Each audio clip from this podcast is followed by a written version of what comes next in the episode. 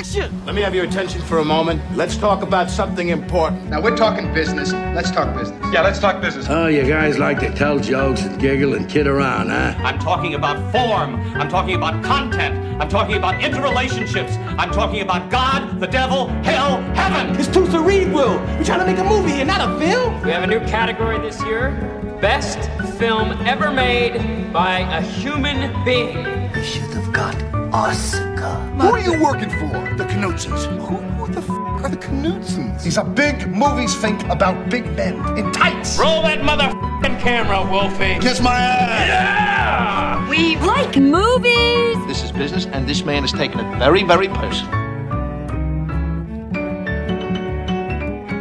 Hello, everybody. This is Oscar Dahl. I'm here with Matthew Knutson, and this is We Like Movies Oscars Edition 2020. And if you hear squealing or barking in the background, it's because I am puppy sitting right now, and so forgive any interruption because the puppy is extremely adorable. Matt, how you doing? I'm well. I'm well. It's uh, it's very good to hear your voice. Do you feel a kinship to this particular awards because your namesakes? Like when people talk about Oscars this time of year, do you do you does your heart palpitate? Like do you get excited? Do you take ownership of it, or is it annoying because you think people are talking about you and they're actually talking about these dumb awards for three months? I would I would say door number three. I'm just okay. sort of annoyed because people make the same like jokes over and over again. I mean, they'll either say it like the Oscars or the although conversation just randomly bring up the Oscars and they'll go and they'll turn to me and just sort of give me a oh yeah same name huh?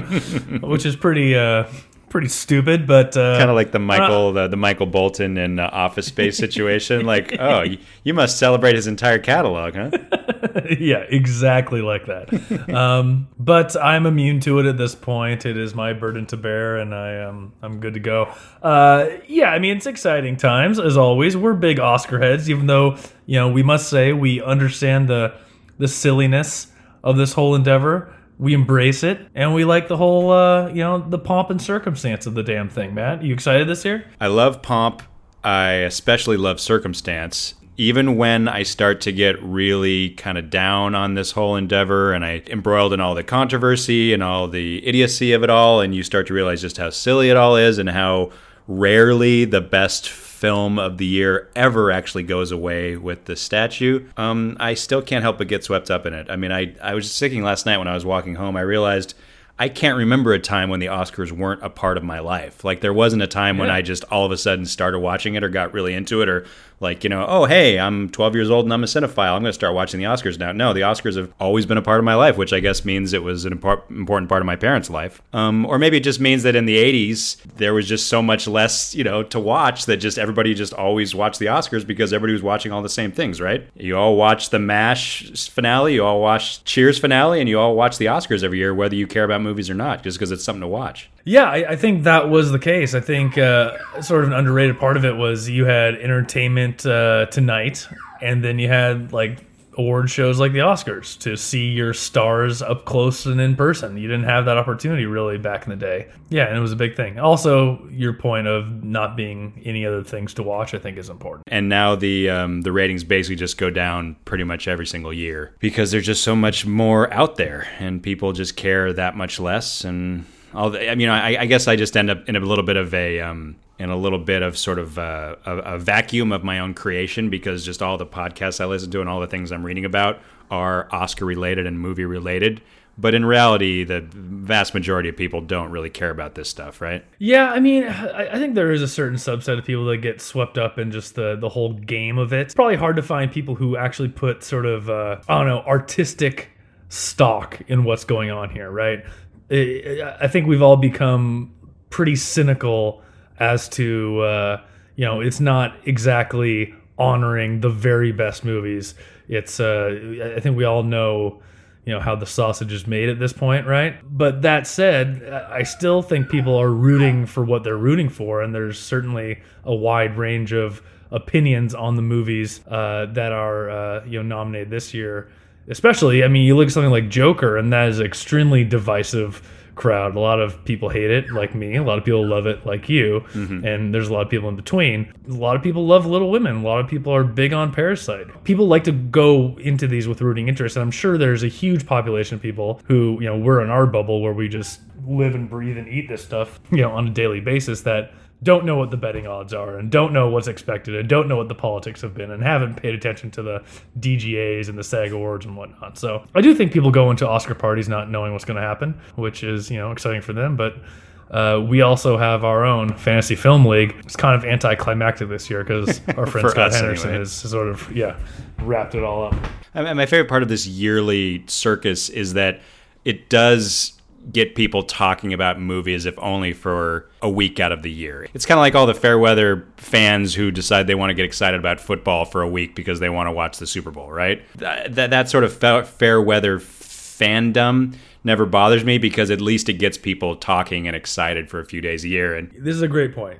Thank you for bringing it up okay. because without the Oscars, without any of this, so many people wouldn't have seen Parasite. Yeah. And pretty much everyone I know at this point has gone out sought out Parasite just because they felt like, given the awards love and given the, you know, all, all, the hype, that they had to see it, which is a great result, no matter how silly we all agree the Academy is, right? Yes. That that that is that is probably the most important result of the Oscars. That yeah, a gets people talking, and b gets people seeing movies that they otherwise would not have seen. And it just goes to show you how just stubbornly subjective art appreciation is, has always been, and will always be. That just people find what they're into and then they just wrap their arms and legs around it and they can't be convinced otherwise. And that's great. And there's like certain films that people are passionate about and certain films that people just don't get. You know, have a, you have a control group of just 10 random people and everybody's going to have the movies that they're into and everybody's going to have the movies they just didn't get. And you're going to find two or three people who just love jojo rabbit and two or three people who just didn't get jojo rabbit and don't care for it. And just about the time just about the time you get yourself convinced that like oh yeah i have good taste and i know what i like and i, I, I bet you my tastes are relatively mainstream and then you go and start talking to people and you're just like holy cow, they love all the movies that I don't care about and don't or don't get. Like, you know, you're talking about something like Joker. Like, how often have you ended up in conversations where you found people who are really passionate about it and you're just tearing your hair out going, I just don't get it. How could people love this stuff?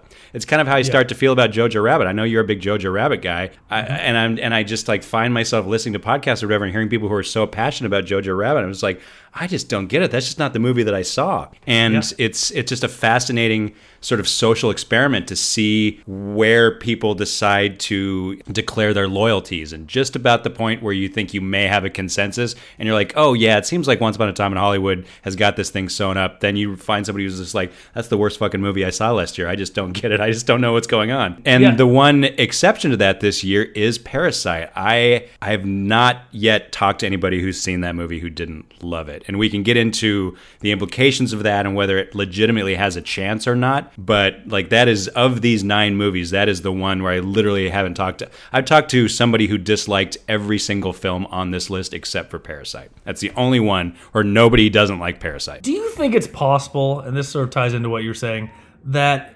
Parasite's universal uh, belovedment, not a word, I know, is is tied to the fact that out of all these movies, you know, you you go to see Once Upon a Time in Hollywood. There's baggage. Everyone knows it's a Tarantino movie. There's a lot of hype. People know stuff about it.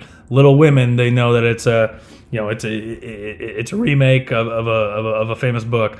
Uh, they go into 1917. They know it's the one shot thing. Like people learn about these movies to such a great degree now that they can sort of form opinions going in. Sure, you know which happened with with people going to see Joker, right? Yep. And, and so they're they're they're going to think one way about it, um, almost no matter what. Uh, but then Parasite, all anyone knows is it's this crazy foreign movie that everyone likes, right? Because it's kind of hard to explain anyway. And so I, I just wonder if information age bullshit, like people have so much invested in a movie, whether positively or negative, before they even see it these days, that it helps to have something come out of nowhere, and especially if it's foreign. And I, you know, Parasite is an all-time great movie, I think. So I, I don't think it would have a problem being universally beloved. But I just wonder if that's a part of it. Um, it's an interesting theory. I mean, you know, last year I feel like people weren't as passionate or blown away by Roma. Pe- people just weren't as committed to Roma as they are to Parasite. And I, I think Parasite is definitely empirically a better film. But you know, but you know, then again, maybe Roma had Netflix baggage or, or whatever as well. Yeah, I don't want to. I don't want to make this the 200th episode in a row where we talk about Netflix and what it all means. Fair but enough. I do think I'm, I'm interested in your theory though. Well, no, just you know, Irishman and Roma. You know, when you have these long ass movies that people are watching on their couch, they're not going to sit at rapt attention for three and a half hours to watch these movies. Environment in a venue that's not the ideal venue anyway. So I don't think that helps. Yeah, it's fair. And, you know, what, what are the two films that four months ago seemed like they were the hottest properties, seemed like they were going to run away with all these all these awards, it, and now there's a pretty decent chance they may not win any, you know, or maybe just one or two amongst them, and that's Marriage Story and The Irishman, right? Like, talk Yeah. about two movies that have completely cooled over the last few, couple months. I mean, I could see The Irishman going home empty handed, and there's only really one that I think is guaranteed for Marriage Story. But Yeah. back in October, it seemed like those were the two films to really like throw your money at, right? It's a Netflix bias, and I think it's. Uh, I'm okay with there being a little Netflix bias. You know, I'm okay with it. I mean, maybe they just have a, a higher hurdle to clear by nature of their of their format and their business model. Yeah, for sure. All right, Matt. Well, is it time? Should we just get into some of the categories? Yeah, let's get into it. I, I basically just ordered these in uh, the order that I felt made the most sense in terms of building drama, in terms of working towards Best Picture. We are both going to give our predictions, many of which I think are going to be. I mean, I could see us going the same direction with at least 75, 80% of these because unfortunately, this year is a little chalk. This year is going to be a little bit predictable. But the, the exciting thing is that the two biggest categories of the night, which I think would be director and picture, the closest that they've been in many years, I feel. Yeah, and they're certainly closer than the vast majority of categories. It's really it was really kind of depressing looking at the betting odds for a lot of these things where it's it's really strong, strong, strong favorites in almost every category. And you know, we can obviously sound off uh, about you know what we would prefer to see win, but at the end of the day, uh, that really doesn't matter that much. I, I would like to just briefly kind of discuss a few of these films as we work our way through this, because you know we didn't do a lot of um, present tense episodes last year, and so there's a lot of these movies we haven't really even had a chance to talk about yet. Uh, Unless unless they came up in our in our top ten list, so there are a few things I would love to hear your opinion about Ford versus Ferrari, for example, when we get to that. Yeah, let's just dance through it real quick. I'm just going to start with best live action short film. I finished watching all five of them the other day, as usual. Uh, many of them are quite dark and quite punishing. There's at least a couple in As here. is the- as yeah, is often as the the- case, and also too damn long. Like I don't want to sound, you know, like I roll my eyes when people talk about how The Irishman is like, oh god, it's three and a half hours long. It's such a long movie, I couldn't get through it. What is the deal with these 40 minute shorts, man? Like, come on, short. It's right there in the goddamn title. Short, punchy, programmable. I can't believe how often these live action shorts end up pushing 45, 50 minutes. It's crazy. Yeah, that, that's a novella. That's not a short, right? exactly. And technically, a short is anything that's less than sixty minutes. But boy, it, it's it's sometimes it's hard to get through a fifty-five minute short, uh, especially when you're trying to watch all these things in a block. So uh, for best live action shorts, you have a sister, Brotherhood, uh, Nefta Football Club, uh, Saria, and The Neighbor's Window. So uh, you have you seen any of these? Or are you going into this just based on Ve- uh, Vegas odds? I haven't seen any of the shorts, unfortunately. Like, I, I got through a ton of movies in the last month. I saw every documentary, but I have not seen any of the short films in any to any degree. So I'm going in blind. I'm going. I'm going chalk here. Which would be? I got Brotherhood. Yeah, I'm going to do Brotherhood as well. I saw Brotherhood over the summer at a film festival. Actually, it's an excellent movie. Subject matter kind of falls in line with uh, with what uh, usually tends to win in this category, but it's it's actually quite an excellent film. Uh, my favorite in this category is actually Nefta Football Club, which is a super cute and somewhat short short. And uh, I, to me, that was just the most fun. It's got a fun little comedic button at the end. But since they rarely go with the lighter comedic stuff in this category, I think Brotherhood is a pretty solid prediction. Uh, best animated short film. Uh, have not watched these five yet. I'm hopeful to go uh, see them in the theater this weekend. Daughter, Hair Love, Kitbull, Memorable, and Sister. I got Hair Love. Yep, we're both going with Hair Love. Uh, Nice. It's got the All best Vegas odds. Uh, it's also directed by a um, uh, by an athlete. Um, I don't want to take anything away from the film. I'm sure it's a great film. I'm excited to check it out this weekend. But I think the fact that um, the late Kobe Bryant also won an Oscar in this category a couple years back might temper people towards a film like this. People who've done their research and know that this film was was directed by a former athlete. I feel like there might be something that's, there. That's, qu- that's quite a stretch. I don't know. Correlation will not necessarily equal causality when it wins on Sunday, but I, I, I think there's something to it. Documentary short subject, uh, all pretty pretty dark, uh, all quite good. Watched watched all of them, uh, and you can find most of these online actually if you're interested in that sort of thing. In the absence, learning to skateboard in a war zone. If you're a girl, life overtakes me. St. Louis Superman and Walk Run Cha Cha. I have learning to skateboard in a war zone. I do as well. Um, right. Yep, I think those are all pretty darn smart predictions on our part. Although I will say I felt that In the Absence was the best of the five, and um, also interestingly, a film from South Korea. Uh, no South Korean film had ever been nominated for an Oscar until this year. And as a result of Parasite and In the Absence, we now have six nominations for the previously unrepresented South Korea. Pretty exciting. Really great doc. Very dark, but uh, it's worth your time. Check it out. I think you can find it on the. I think it's on the PBS website. It was a frontline documentary. Uh, okay, we'll keep going. Best animated feature film. Uh, I have to be honest. I have I still haven't watched How to Train Your Dragon. Oh, I thought I, I was gonna I was gonna ask if you had done the deal, if you'd watched every single thing. I'm working on it. I'm about I'm about eight movies. I'm about well, no, I, I guess I'm actually about ten movies short at this point. If you count those five animated shorts I haven't watched yet, I'm not sure if I'm going to make it this year. I don't know if I'm going to get to Maleficent, Mistress of Evil. I got to be perfectly honest. Ordinarily, I try to do my homework, but you know, this year was a sh- this year was a truncated season as well, right? Yeah, for true. better or for worse, this is the shortest Oscar season in a long time. So if I don't make it to mit- to Maleficent, Mistress of Evil, and Breakthrough by Sunday, I don't think I'm going to lose too much sleep over it. Yeah, you're fine. Even though I'm ordinarily, everybody knows I'm ordinarily a completist. So we got How to Train Your Dragon, The Hidden World, I Lost My Body, Klaus, Missing Link, and Toy Story 4. What do you got? This was kind of surprising to me. Interesting category. Yeah, I'm gonna go Klaus. Okay. So you're you're going with the Annie Award winner. It's a cool movie. I, I liked it. It's on Netflix. It's a it's a very it's it's got a really interesting aesthetic to it. I like where your head's at. I'm gonna be a coward and go with Toy Story 4, but Alright. I really think it definitely comes down to these two. You know, as much as I love Toy Story 4 and I loved Toy Story 4, uh, it is a super boring pick, and um, Mhm. and Klaus would actually it would be kind of fun Klaus is apparently the Vegas favorite according to the website I was on. Yeah, because it because it won a bunch of Annie awards last week. And I did not love Toy Story 4, so I merely liked it. Fair enough. Uh, all right, best documentary feature, American Factory. Oh, P.S. Uh, if if I was going to choose my favorite in this category, it would definitely be I Lost My Body, which is another Netflix film. Have you watched I Lost My Body yet? No, I have not. Okay, it's great. Check it out. It's a really I interesting French film. Um, do you have a, a pick in this category? If uh, if you had your druthers, In in best animated film? yeah, is Toy Story the only one you've seen? It's the only one I've seen, yeah. Easy enough.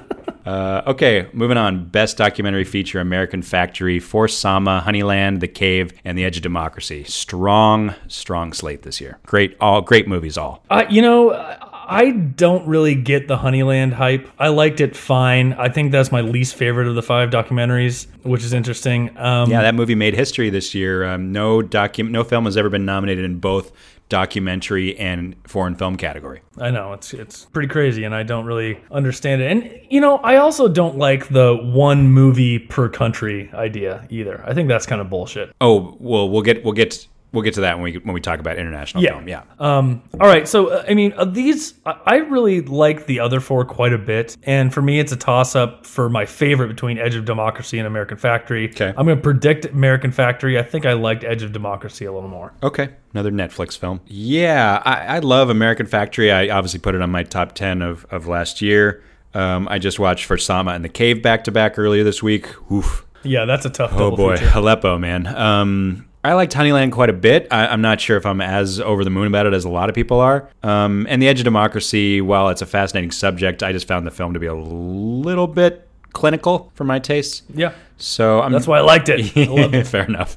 Uh, so I'm definitely going to go with uh, American Factory here as well. But this is a, this is an exciting category because I think it's a strong slate of movies, and I think it's also pretty close. Honestly, Yeah. with the exception of. I, I think it's a three way race between American Factory, For Sama, and um, Honeyland. I'd be shocked to see The Cave or The Edge of Democracy win. But if Okay. American Factory, For Sama, or Honeyland win, uh, I'm not gonna. It's not gonna surprise me. It feels like American Factory just makes the most sense for the voters. You know, It's got the There's Obama Oba- bump. Obama Yeah. thing, and it's got it was easily accessible on Netflix, and it's a really uh, I don't know, it, it, it's an easily tangible subject for a lot of people, and I It's been out for a long time, and um, yeah, it's just not quite as punishing as uh, as the the Aleppo as the as the Syrian centric films are. Let's keep moving. Best achievement in visual effects: 1917, Avengers: Endgame, Star Wars Episode Nine, The Rise of Skywalker, The Irishman, and The Lion King. it's got to be 1917, doesn't it? It just has to be. All right, uh, this is good. I'm glad we're dis- I'm glad we're disagreeing because this will make our um, our eventual bet a little more interesting. I'm going to go with Avengers. All right. So I think you are in line with the Vegas odds. I think 1917 has is the odds-on favorite here to win. Uh, for some reason, I have myself convinced that most, you know, the highest-grossing film in history has just got to get some kind of love by the Academy before it's too late. Like it's the only category this film is nominated in, and I just, I don't know. I, I guess I've got myself convinced that they've just got to throw Yeah, some love towards the MCU. They they haven't really, with the exception of some, you know, a little bit of Black Panther love. Yeah, I mean, my counterpoint would be that they haven't. They haven't. They the never have. Exactly. So yeah, I, So- I, I, you know, I, I'm, I'm, I'm functioning. I'm coming at it from this really kind of like silly and somewhat misinformed place where you're at the roulette table and you look up at the the big board and you realize that it, it hasn't hit red in like the last 12 rolls or whatever. You're like, oh well. Well, it's got to be red next, right? And there's actually. I know. there's zero science to Gambler's fallacy, baby. yes, exactly.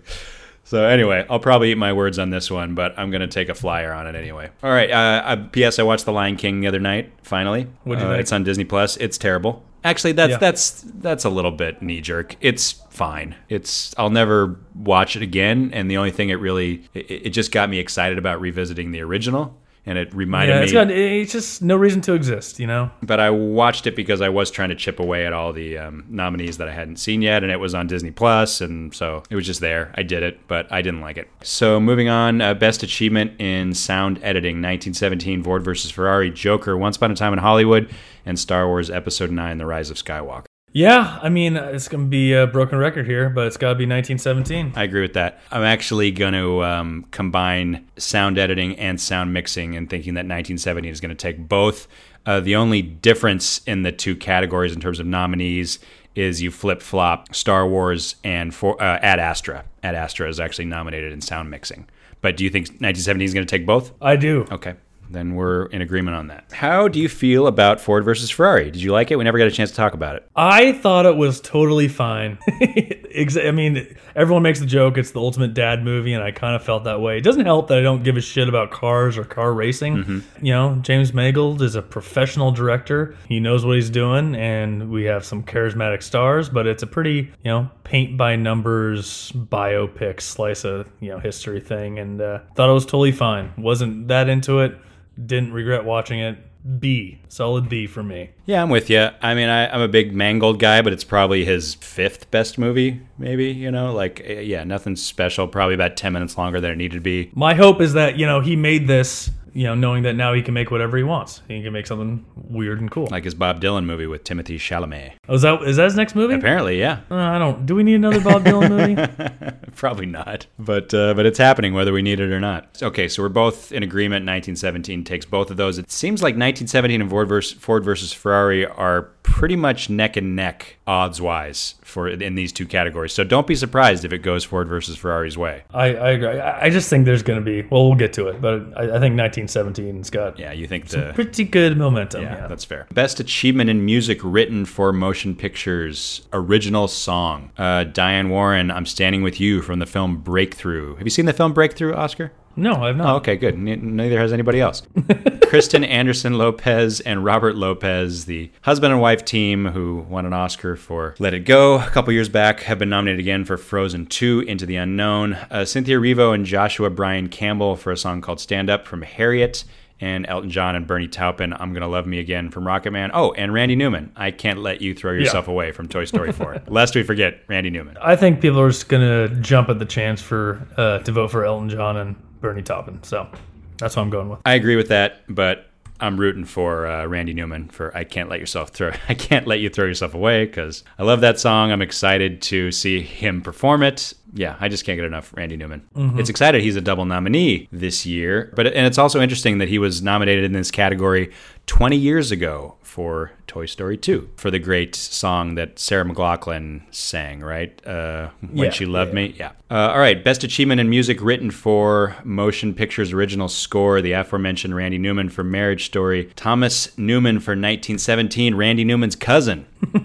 Hildur Guðnadóttir, the great young hot Icelandic composer for Joker. Uh, Alexandre Desplat, who's become sort of a perennial in the uh, last decade or so for Little Women, and a newcomer named John Williams for Star Wars Episode 9, The Rise of Skywalker, his 52nd nomination. Not bad, Johnny boy. Not too shabby. Is you know you're more of a score guy than I am. Big score guy. Um, but let me ask you this: Does this year for original score seem just a little uninspiring, or am I just making that up? I think that the two, the only two legitimate contenders in this category turned in incredibly strong work. I, I think the score tonight, I just saw 1917 again the other night. This, the score is fucking phenomenal. Like, it really is. You know, everybody talks mm-hmm. about the cinematography, of course, and, you know, Mendes' sort of conception of that story, but I don't think we're giving Thomas Newman enough credit for mm-hmm. how pivotal his score is to the overall feel of that film. Uh, I just been I've been Mhm. listening to it all week long, but I do think the best score of last year, or at least the best of these five scores, is Hildur Guðnadóttir's score for Joker, which seems to be even people who dislike that movie seem to be able to agree on two things. One, Joaquin is kind of unimpeachable. Two, uh, Hildur's score is truly unique and exciting. I am one of those people who don't doesn't like the Joker, and I will say that yeah, the score is fantastic, and I think it in fact does a lot of the heavy lifting in the movie. Yeah, it's exciting. It's she's going to be somebody to watch. She also scored uh, Chernobyl last year, which was equally haunting.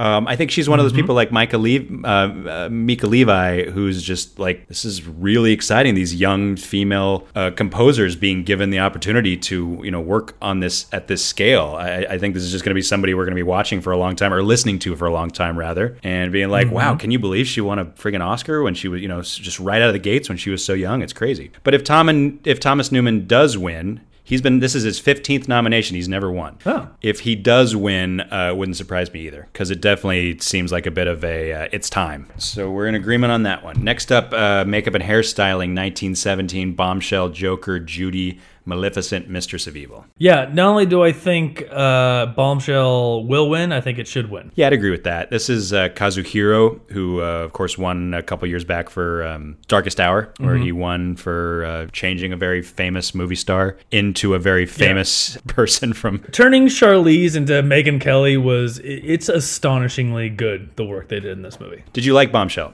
I thought it was fine. I thought it was fine. I yeah, I I I, did, I kind of expected to kind of hate it, but uh but I didn't. I I thought it was a fine take on it and uh you know, I'm I, I was it wasn't like the takedown that Vice was, um but it was a good sort of procedural look at all uh, at how that went down in the culture there. So, I thought it was fine. That's, yeah, another, again, lowercase f, fine. I went to go see it with somebody who afterwards kind of just turned to me and she was like, you know, if it wasn't for the fact that there was three big movie stars at the center of that, it really feels like your average Jay Roach HBO movie, right? Yeah, like, absolutely. like just, you know, I don't mean to insult the guy or anything, but just in terms of the kinds of films that Jay Roach has been making for the last, you know, it, it, Jay Roach is like post Meet the Parents, post um, Austin Powers filmography. This Mm-hmm. felt exactly in line with that. Political, above average, but still not fit for theatrical. Uh, like, like the only reason that movie ever saw a movie theater is because it's got two huge, three huge movie stars at the center of it. But as far as I'm concerned, they're way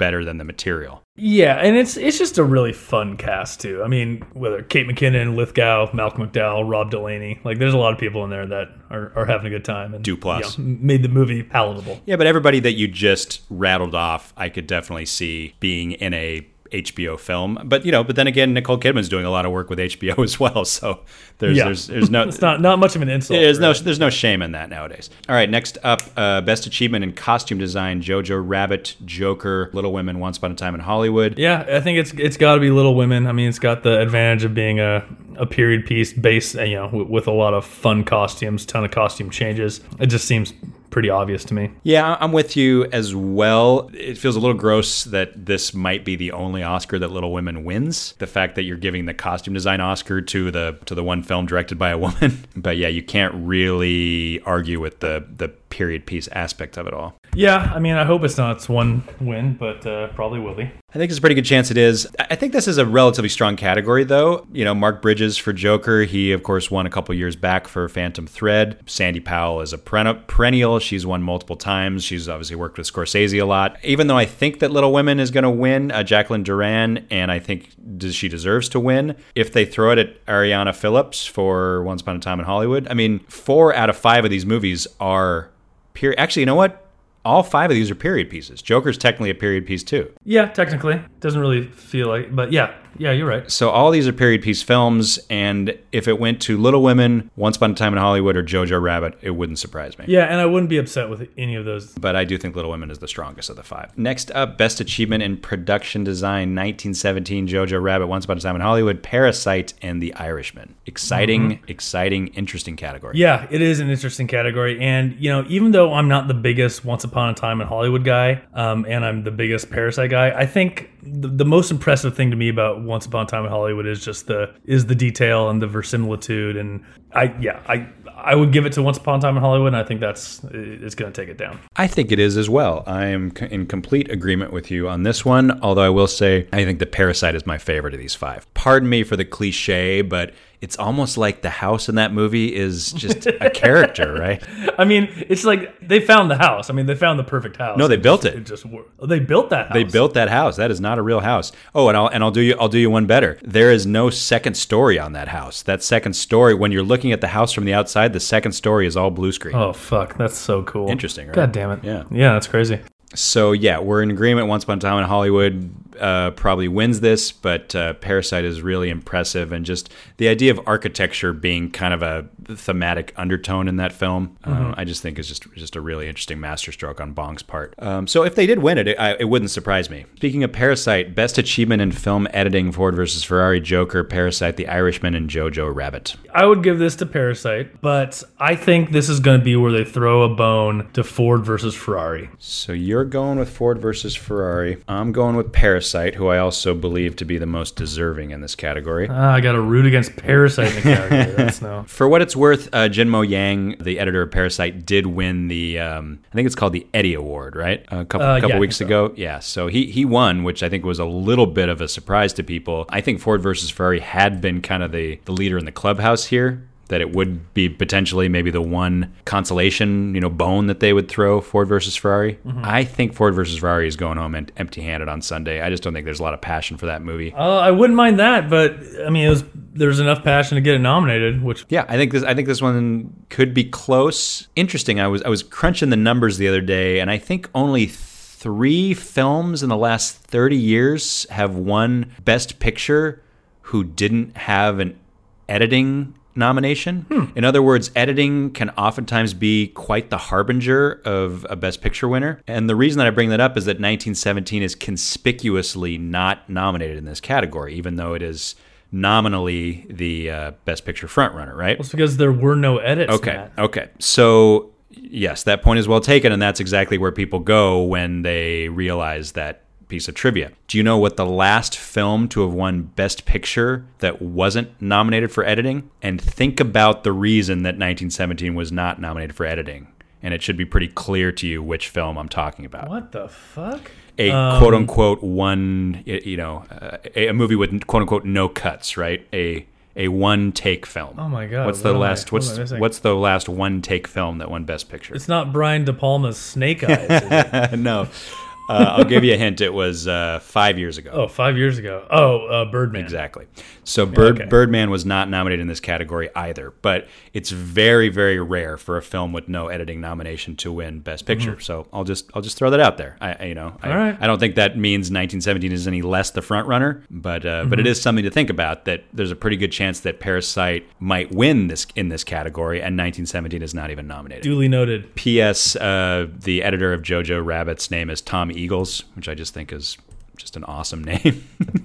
Considering that I think it wasn't Taika Waititi's first film called Eagle and Shark. Yeah, Eagle versus Shark. Eagle versus Shark. Yeah. All right, here we go. It's getting exciting. One of my favorite categories: Best Achievement in Cinematography. Roger Deakins for 1917, Lawrence Sher for Joker, Robert Richardson for Once Upon a Time in Hollywood, Rodrigo Prieto for The Irishman, and Jarin Blaschke for The Lighthouse. Yeah, fun to see the lighthouse in there. I mean, this is Deakins, right? This is Deakins all the way, without a doubt. As a matter of fact, uh, I was looking at the uh, Vegas odds on uh, betdsi.com. Uh, Yeah. You can't even place a bet on you can't place a bet on cinematography and you can't place a bet on international feature film which is the next category we'll talk about because i think Mhm. they're so prohibitive that there's just no way to possibly make a profit on that so they're not even bothering put it up putting it up there Yeah. because the favorites are so prohibitively favored Mhm. okay so we're we're in agreement on this i gotta say i know you're a big blade runner 2049 guy part of me kind of wishes that he hadn't won for that because it'd be pretty great if this was his first if this was his first oscar but i mean granted it, Yeah, it I was it was fun it was fun to get to see him win a couple years ago but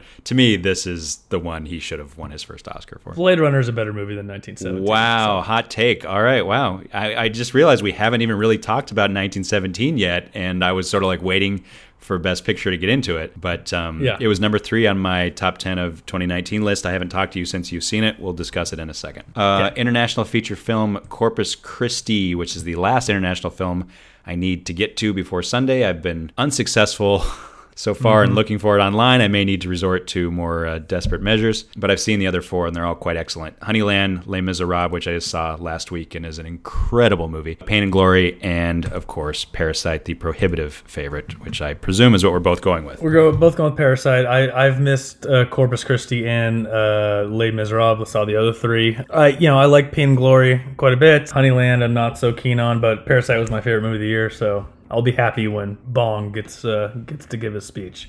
Les Miserables really felt like homework to me, Mhm. and I just was absolutely blown away. I mean, there's been a lot of controversy about it because um, Portrait of a Lady on Fire has been so much more critically acclaimed, and France Mhm. famously, you know, it's like you were saying earlier, every country can only submit one film, and that's Yeah. been sort of a subject of controversy. Um, they decided to go with Les Miserables for political reasons, and it is a very political film. And Portrait of a Lady on Fire is definitely superior. But I got to say, people will discover this movie at some point, and it, it's it's a pretty incredible achievement. Like it's not nearly as preachy as I was worried it was going to be, but it's still overtly political and extraordinarily successful in delivering its its quite devastating message. Mhm. I absolutely loved it. I, I can't recommend it highly enough. Honestly, if I'd have seen it before we put together our top 10 list of 2019, pretty decent chance it might have made it on that list. Yeah, I, been meaning to check it out. I'll, I'll get there soon. It's great. Best adapted screenplay Taika Waititi for Jojo Rabbit, Todd Phillips and Scott Silver for Your Beloved Joker, Greta Gerwig for Little Women, Steve Zaillian for The Irishman, and Anthony McCarten for The Two Popes. Yeah, this is a fun one. Um, I thought Two Popes was also just fine, extremely well acted, and the, the script was good, but it's not really my favorite subject matter. I would give this to Greta Gerwig if I had my druthers, but I think this is going to go to Taika. I think Taika's beloved. Obviously, the Academy likes Jojo Rabbit quite a bit. That will be my prediction. Mr. Taika Waititi, and I'll be tickled pink when he gets to take the stage. Yeah, the odds are in your favor. This is a hill that I'm probably going to die on. Smart money is on Taika. Everybody I've listened to thus far in terms of prognostication has sided with you. I'm going to go with Greta Gerwig for Little Women. Nice. I just All think right. in light, and, and she's also my pick for the strongest script in this category. You know, I'm obviously tempered by the fact that I didn't really like Jojo Rabbit, but I'm also just thinking in light of everything that's happened this year and all the controversy and all the hand wringing and all the you know all the discussion, um, all the discourse if you will. It Mhm. just seems like, and, and I don't mean to, um, I don't say this to diminish her incredible artistic achievement by saying they throw her a bone because she's a woman and because she wasn't nominated in, in the director category. But I just feel that all of this angst really Mhm. just adds up to them throwing her this bone, for lack of a better term. Thus far, all the various guilds and things don't support me in that, but I'm still to die on this hill. It's a, it's a noble hill to die on, and I hope you're right. Speaking of screenplays, original screenplay Sam Mendes and Kristen Wilson Cairns for 1917, Rian Johnson for Knives Out, Noah Baumbach for Marriage Story, and Quentin Tarantino for Once Upon a Time in Hollywood, and of course Parasite, Bong Joon Ho and Jin Wan Han. Obviously, I would give this to Bong if I could. Uh, but, you know, never underestimate the American Academy's penchant for xenophobia. I am going to go against the grain here and say Tarantino takes this. Interesting. Okay, cool. I like that we're disagreeing as, as much as we are. I'm going with Parasite because, uh, you know, he won the D- WGA award last weekend. One could bring up the fact that Tarantino was not eligible for that because he's not a member of the WGA. And it would be interesting to see in an alternate universe if he had been and if he had been up against Bong, if he still would have if Bong and Jinwan Han still would have won. We'll never know that, but we may find out on Sunday if it was a fluke. Mm-hmm. So I'm going with Parasite. You're going with Once Upon a Time in Hollywood. Okay, here we go. It's getting exciting. Best performance by an actress in a supporting role: Florence Pugh for Little Women, Kathy Bates for Richard Jewell, Laura Dern for Marriage Story, Margot Robbie for Bombshell, and Scarlett Johansson for Jojo Rabbit. Yeah, I like this category. I still haven't seen Richard Jewell. Did you get to that? I did see Richard Jewell. It is a crazy movie. really? I I've loved so much about it and I hated so much about it. It was it was a oh real emotional roller coaster in that theater. Like I, I don't even know where I don't even know where to begin with Richard Jewell. Paul Walter Hauser is so fucking good in that movie. Kathy Bates and Sam Rockwell are so fucking good. Olivia Wilde and Jon Hamm are the most cartoonish villains I think I've ever seen in a movie. I can't even begin to tell you how silly those characters are and how just awful those two performances. I just I don't know if I've ever seen like actors working so far at the opposite ends of the spectrum. Every time Rockwell, Paul Walter Hauser, and Kathy Bates are on screen together, the movie just transcended, just incredible. You're just like, wow, I I want to do nothing else but be with these three people. And then anytime anything is coming out of Olivia Wilde or Jon Hamm's mouth, I'm just like, this is the most cartoonish thing I've ever seen. What the, what the fuck are we doing here? Yeah, I've been meaning to get to it, but uh, I don't know. I've been a fan of Clint's work for quite a while now, so I've been reticent. So for this category, I, I would prefer Florence Pugh or even ScarJo here, but all signs point to Laura Dern, and while I don't necessarily agree with it, she is, uh, you know, she does take over the screen in Marriage Story, and uh, people people seem to think it's her time. So I'm predicting Laura Dern. I'm going to do the same, although I think that Florence Pugh is the strongest performance in this category. She's got a lot of time. She's going to win many Oscars in her career. It's just exciting that she's nominated so young. Laura Dern is definitely going to win. Put all your money on, Yes. uh, on Laura Dern for Marriage Story. Uh, best performance by an actor in a supporting role Al Pacino for The Irishman, Anthony Hopkins for The Two Popes, Brad Pitt for Once Upon a Time in Hollywood, Joe Pesci for The Irishman, Tom Hanks for A Beautiful Day in the Neighborhood. Did you see A Beautiful Day in the Neighborhood? Uh, yeah, I did see a beautiful day in the neighborhood, and I was pretty fond of it Oh, really? actually, and thought Tom Tom Hanks was. Uh, well, you know, I was expecting to really dislike the movie and not be a fan of it, and it sort of pleasantly surprised me. I sort of liked the take on it. it wasn't a typical biopic, and I thought Tom Hanks was absolutely incredible and just wouldn't have worked without anyone. And every scene he was in uh, was terrific. So if I had my druthers, I'd give it to Hanks or Pitt. I think it's kind of a tie, but you know, it's going to be Brad Pitt. So what's the point? I wasn't crazy about A Beautiful Day in the Neighborhood. I found it to be kind of a snoozer, but I agree that Hanks was quite good. Um, if I had my druthers, I would give it to Pesci. I think The Irishman belongs to Pesci. Um, I think he blows everybody off the screen in that film, playing completely against type, or at least against what we've come to expect from him. I think this might be the performance of Pesci's career. Like, I would put this up against anything he was doing in Goodfellas personally, but it's not going to happen. It's going to be Pitt. And so we're both agreed on that. And I'm totally fine with that because it's about time for Brad Pitt to have an Oscar Yeah. and and it's and it's fun that he's going to get to win his first Oscar for performance. Of course, we know he already has an Oscar for Twelve Years a Slave for producing Twelve Years a Slave, but it is kind of fun that he's going to get his first Oscar for a supporting performance, right? To reinforce Yeah. the assertion that he's actually a, a character actor in a leading man's body, playing a character who uh, takes off his shirt and and looks that you know, looks every bit the uh, the hunk he was when he made uh, Thelma and Louise. Um, okay, so we are in agreement on that. Of course, tells me we're going to be agreement on these next two categories as well: performance by an actress in a leading role, Charlize Theron for Bombshell, Cynthia Erivo for Harriet. Renee Zellweger for Judy, Saoirse Ronan for Little Women, and Scarlett Johansson for Marriage Story. Crazy, Scarlett Johansson went from a from no nominations to two nominations in the same year. Yeah, it's awesome. I, I'm, I'm happy for her. I think she's uh, done really good work despite her, uh, you know, little little sort of PR road bumps along the way. Yeah, it's it's amazing that she put her foot in her mouth over and over and over over the last few years, and yet they still went ahead and double nominated her. I was very surprised by that. And I'm also surprised by the fact that she's a double nominee, but she is not a favorite in either of the categories she's nominated. I mean, she's not going to win uh, this year, which is which is kind of bonkers to think about. I would sort of lean towards giving it to her for Best Actress. Um, unfortunately, all signs pointing to Renee Zellweger, and that's a movie that I did turn on and then subsequently turned off after about 25 minutes because I had no interest in plodding along. Judy's not for me, and um, I recognized that pretty quickly.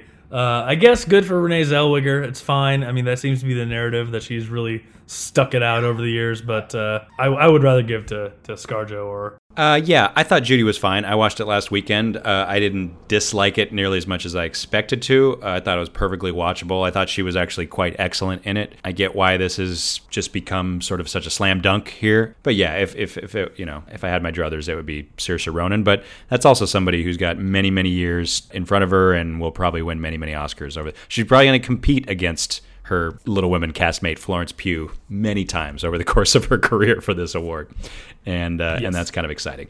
All right, performance by an actor in a leading role: Adam Driver, Antonio Banderas, Joaquin Phoenix, Jonathan Pryce, and Leonardo DiCaprio for Marriage Story, Pain and Glory, Joker, The Two Popes, and Once Upon a Time in Hollywood, respectively. Joaquin Phoenix, move on. Yeah, but who would you? You're not a Joker guy. Would you still? Do you think think he is the best performance in this category? I would give it to Adam Driver. Oh, actually, interesting. Okay. Yeah, that's fair. Yeah, I mean, I I love Marriage Story, and I think both the leads in that are more than deserving to to win this year. He's um, probably, and it's, it's, kind of frustrating that they're not going to. It's kind of frustrating that Laura Dern's going to be the one acting win for for that movie. I mean, probably the one win, yeah, for that movie. Adam Driver is probably the um, distant second in this category but yeah. certainly distant. Um, if it was up to me, I'd give it to Antonio Banderas. I really okay. loved the narrative Fair. of that. I loved the idea that, and it wasn't just a, um, it wasn't just a lifetime achievement situation. I mean, he's phenomenal in that movie. Mm-hmm. It really, again, somebody sort of like somewhat playing against type. I, I just thought he was absolutely charming in that and so understated and so lovely. And um, I, with all due respect to Joaquin Phoenix, who I think is great in Joker, uh, he's been better in better films and probably you know probably should have won for the master honestly. So i, I kind of wish that banderas or that that banderas didn't have to go up against a juggernaut like that because i feel like in a different year probably could have won and it would have been really fun to see him win here, here we go. These are going to be close, and I'm very excited to see which direction you go here. Uh, achievement in directing Bong Joon Ho for Parasite, Martin Scorsese for The Irishman, Quentin Tarantino for Once Upon a Time in Hollywood, Sam Mendes for 1917, and Todd Phillips for Joker. Yeah, so I, am sort of being cynical here, and I'm going to hedge my bets either way. So. Uh, you know, if I predict correctly, then you know I, I may take some money from you, and if I don't, uh, we got a puppy barking in the background. oh well. We got a puppy going nuts. I would love nothing more to see Bong win this one, uh, but I'm going to predict Sam Mendes for 1917. So you're going to go with Mendes, and I'm going to go with Bong. So then, what are you going to go with for motion picture of the year? 1917, Ford versus Ferrari, Jojo Rabbit, Joker, Little Women, Marriage Story, Once Upon a Time in Hollywood, Parasite, or The Irishman? I'm going to go with 1917. Okay.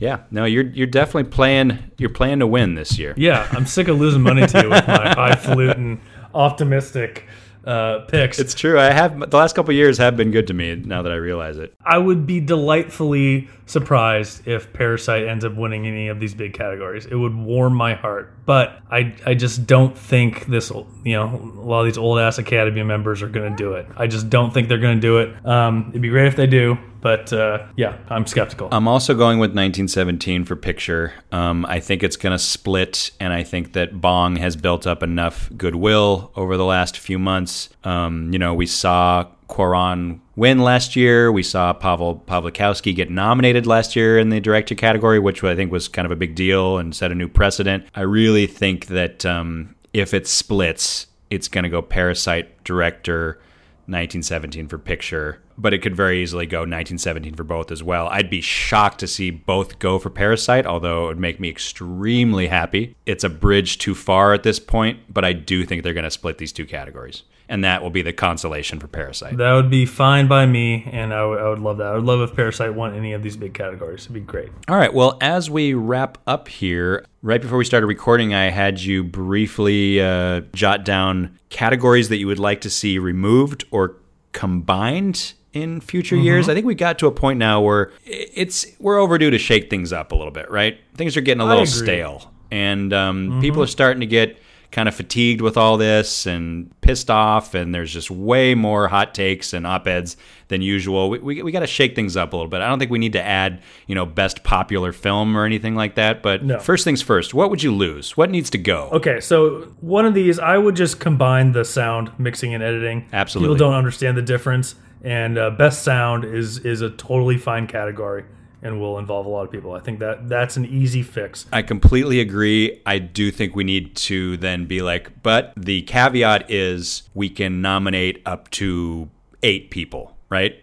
Okay, Like, that's I think we need to be able to recognize, you know, editors as well as mixers, and so they need to be given their own statues as well. So I know some of these categories have a maximum amount of nominees, and I think we need to be mm-hmm. able to nominate at least five or six people in these categories if we combine them. But I think it's a good idea, and I think we- we're overdue for that. Okay, so and my next one is more of an alteration. I'm going to change. I'm going to get rid of best original song. Okay. Right? And what I'm going to change that to is best musical number. We see a lot of these original songs. They're pretty uninspiring, and I don't think it's fair or cool that you know you can just have Phil Collins write a song and put it over the end credits, and that can get nominated for an Oscar, right? Or whatever. I think it should be the combination of what's going on on screen with the song itself. Huh. Now, if if you want to change that and just have best musical number, that's great. It could be best original music number, fantastic. Or you could split it into best, you know, adapted musical number or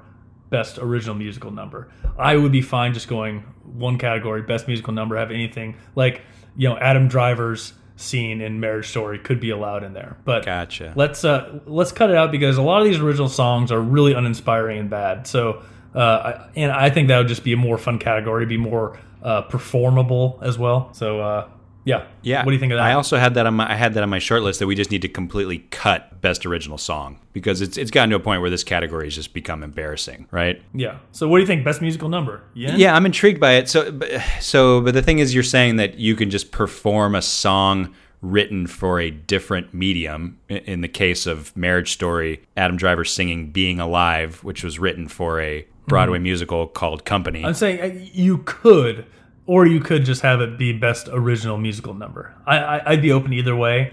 Uh, but maybe with the sort of understanding that if it is an adapted one, it's got to be fucking dynamite. So Okay. I don't know. No, I'm- I- may- might be a little too nuanced for the academy. We but- definitely, we definitely got to workshop this for sure. So we'll, we'll, we'll work it out. But I like where your head's at. Could a musical number, like, could we do the Sister Christian scene from Boogie Nights, for example? Does that count as a as a musical No, number? no, I- it has there has to I- actually no, be performed. It has to be singing. It's got to be per- performed. Yes. Okay. So for so for example, the uh, the Jennifer Lopez strip tease to uh, Fiona Apple's "Criminal" in Hustlers doesn't count necessarily. No, I don't think it would. Okay. Gotcha. All right. Well, yeah, we, we got to we definitely got to uh, establish the yeah, parameters this ha- of this this. is half baked for now, but this is. I, I think that we got something here. yeah, I like I like where your head's at. Um, anything else? I, I have some additions. okay, let's hear it. All right, let's start here. Best cameo, Hmm. and we we define cameo by one scene. Okay. You know, movies are littered with great one scene performances. Uh, so let's start there. I think that would be fun. People will enjoy it. We get some you know big names doing it. Uh, that's not the one I'm most sort of passionate about. I think we should add, at the very least, best international director, best international actor, and best international actress. Interesting. So you're saying a performance not in the English language, in other words. Yeah, I mean it's, just, it's the same category default as as best international feature. Okay. All right. Mm-hmm. Yeah, because because you're basically saying that like we got to do something about the fact that people who are Roberto Benigni's aside, people who Mm-hmm. are performing in a language besides English are just uniformly ignored, uh, which is a I mean, problem. for, for, for, forgive me, I, I can't ever remember his name, but the dad in Parasite, Mr. Uh, not Mr. Song Kang Ho. Song Kang Ho. It is a fucking travesty that that guy did not get nominated. That's one a I- goddamn travesty. Agreed. Yeah, for sure. So you don't maybe you don't have to have director because that's sort of baked into feature, but uh, at least let's get a couple acting categories in there. Okay. I mean, it's sort of on the same token I have here in my notes. Should we just make best female director? Like, should we just stop screwing around and just like you know clearly whatever we're doing isn't working, and this is this is becoming an epidemic problem. So sh- it, it's going to seem a little crass, but should it just? I mean, we have best actor and best actress. Should it just be best female director, best female, best male director? Absolutely not. Okay. Because then what? You're gonna do best female editing, best female. Yeah, I mean, I understand the floodgates. I, I, I get it, but it's just, I mean, or, or should we just expand the directing category to ten nominees? um, we could do that. Maybe seven or eight. I'd be okay with that. okay, but Or, or yeah, how about as a start? Maybe this is a good place to to go. Let's just make all of the big categories, the big director, all four acting categories and both writing categories. Let's just uh, up those to six nominations. oh, we're gonna start getting into Critics' Choice Award territory here. You know, like. I don't know if I, yeah, I, I think I would push back against that, but I, I, I think I would Right. definitely agree that maybe we just need to expand director to ten. But then again, that that brings me to my biggest issue here, and my my like biggest plea is I'll just step back from my microphone a little bit. For the love of God, can Best Picture please just be 10 instead of all this 8, 9? But like, I get it can be anywhere between 5 and 10.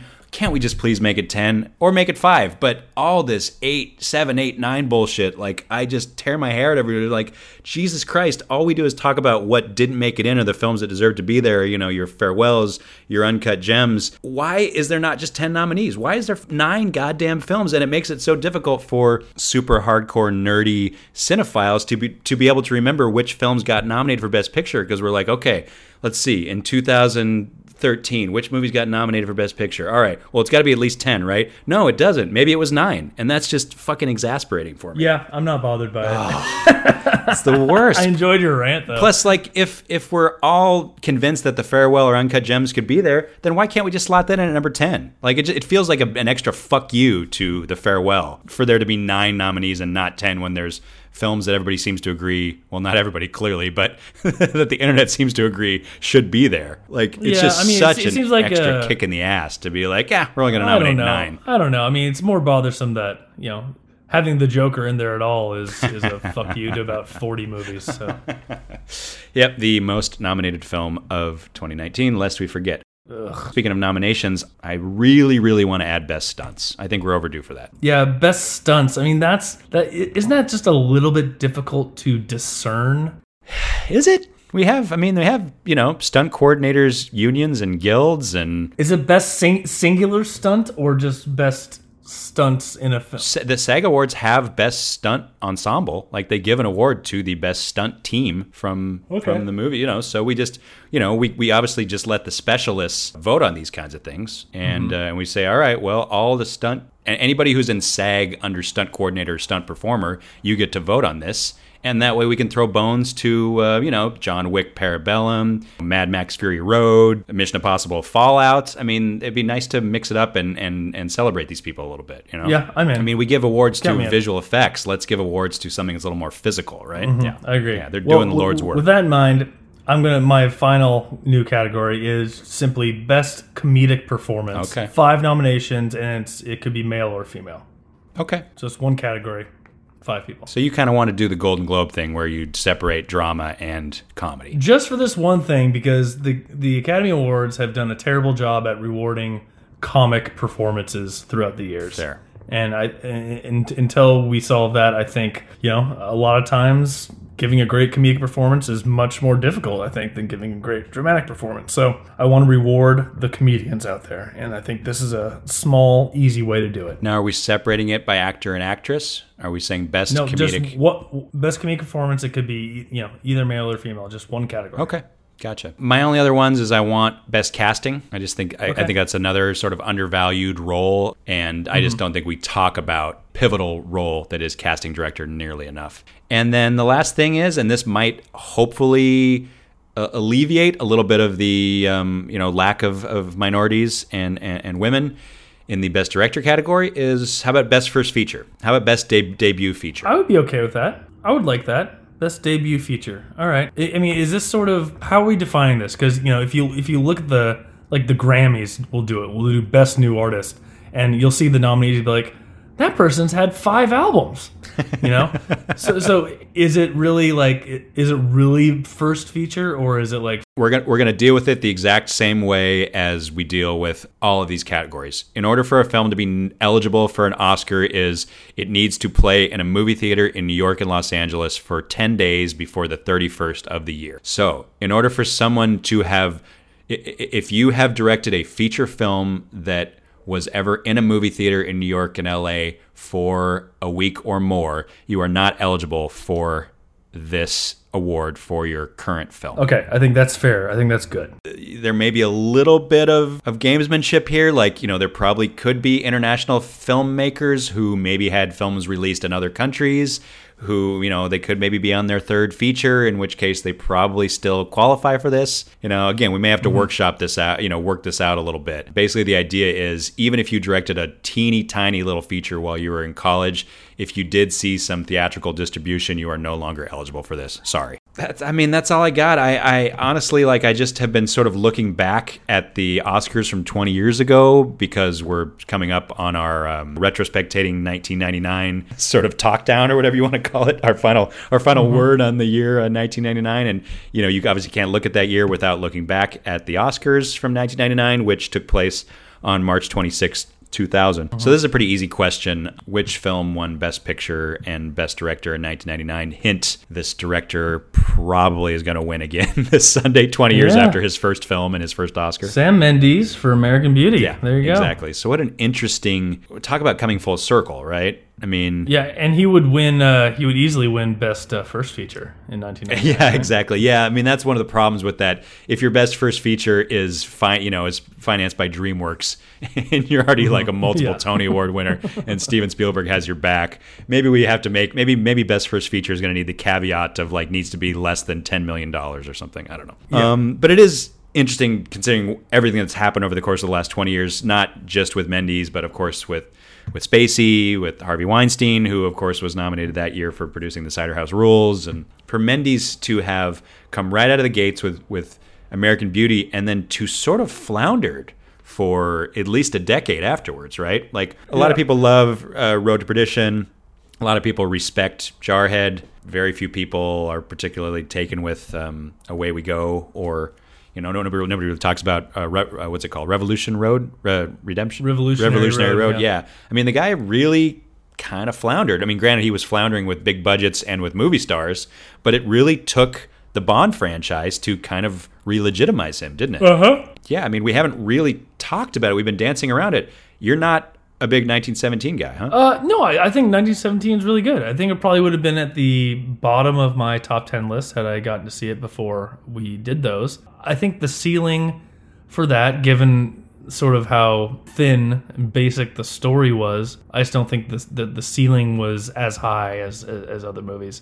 It just didn't. It left me feeling feeling just a tiny bit cold and just way more impressed by the you know the technical acumen than than anything else. So yeah, yeah, I think it's really, really good. It's it's an incredible spectacle, just unbelievably well done as a as just a full bodied movie. Yeah, it didn't get me as much as uh, you know a number of other films this year. Yeah, I mean, I, I think it's the second best film nominated for Best Picture this year. I think it's obviously a distant, distant second to um, Parasite. But mm-hmm. if and when it wins, uh, I'm not going to be as devastated as I have been in, in previous years when I think there's been much more egregious uh, oversights. Yeah, I don't, I don't think I don't I don't think it's going to be a bad Best Picture winner if that ends up being the case. Do you know which filmmaker won Best Foreign Language Film for his 1999 film in the uh, Oscars on March 26, 2000? Hint: He is nominated again this year. He's not going to win because obviously he's going to lose to Parasite, but he is one of the most celebrated European directors of all time and this is his only Oscar win. Um, and what and the and the award was handed to him by two of the stars of the film he's nominated for this year. That's a fun piece of trivia. Holy shit! Who the fuck could be? Uh, he's a Spanish filmmaker. Well, Almodovar, yeah. but no. Yeah, it is. It? Okay, yeah. so it was all about my mother. Exactly right. Yeah. Okay. Okay. So. Good. 20 years took all him right. 20 years to make it back wow. to that to that category. so two of the five nominees for Best Original Score in 99 are nominated this year, 2019. Can you name them? Well, I think you gave one of them away. It was Toy Story 2? Uh, no, that was Song. Uh, yes, song. yes. Uh, Randy Newman was nominated for Song, but two of the nominees for Best Original Score in '99 are also nominated this year. Randy Newman is not Okay. one of them. He he was nominated for So- Song in '99. Okay, so I'm gonna I'm gonna look at this. So uh, John Williams for episode one. Uh, right guy, wrong score. John Oh, Williams God. was not nominated for any of the prequels. That's that's a fun piece of trivia. Wow. He's been nominated for every Star Wars movie except the three prequels. He's been nominated for six of the nine Star Wars movies. That's a fun. I mean, fun. say what you will about episode one, but Duel of the Fates is kind of a banger. Yeah, it is know? crazy that he. Yeah, there, there's no way you're gonna remember what movie he was nominated for because it's very obscure. But yes, he was one of the two. Do you know who the other one is? He didn't win. I, I it's got to be Thomas yeah, Newman. exactly for American Beauty. John Williams was nominated for Angela's Ashes. Oh wow, Crazy, right? that is nuts. Yeah. You know, Robert Richardson was nominated for Snow Falling on Cedars for cinematography. He's nominated again this Yeah. year. You know, no no no Roger Deakins or anything like that. But it is just interesting to kind of see, you know, the more things change, the more they stay the same. Yeah. And uh Masters remain. yeah, and going into this Sunday, I mean, you know, how do you feel about no host? I think the no host thing can work okay. Um, you know, I, I'd love to see just not uh, glossing over some of the lesser categories, letting them speak for at least 15 seconds longer. I think is probably good. Okay. I think stuff should get political, but I don't want half hosts or the people who are dropping in to give little monologue jokes or whatever to sort of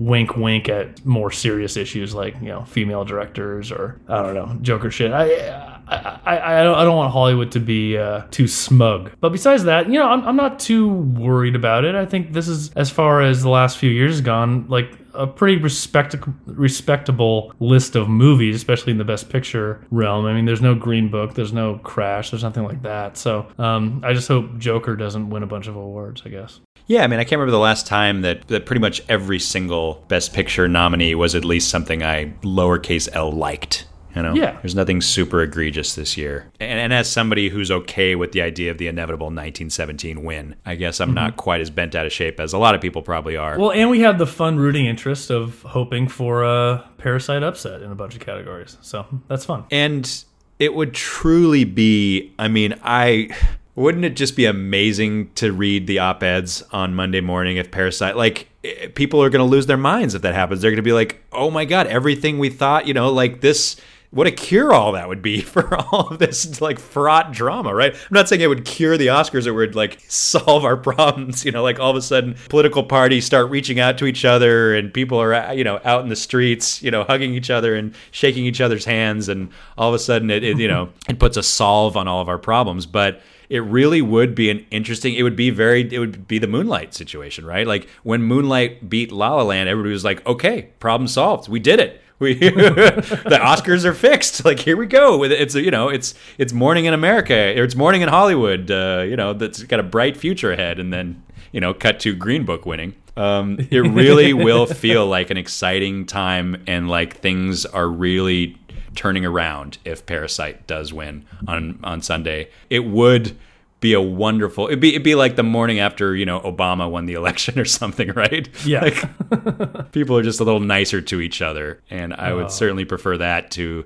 the incredible, you know, Joker winning and breaking the internet. Nobody wants that. Oh God. As Yeah, much all much right, respect well- as I have for Joker, I, I definitely don't want to see that happen because the internet will will just absolutely burst into flames. Well, now that you've implanted that thought in my brain, I don't think I no, can it's go not. It's on not. any It's not going to happen because the the preferential ballot will keep that from happening, and the preferential ballot, for all of its flaws, is the best thing that Parasite has going for it. Because as I said at the beginning of this conversation.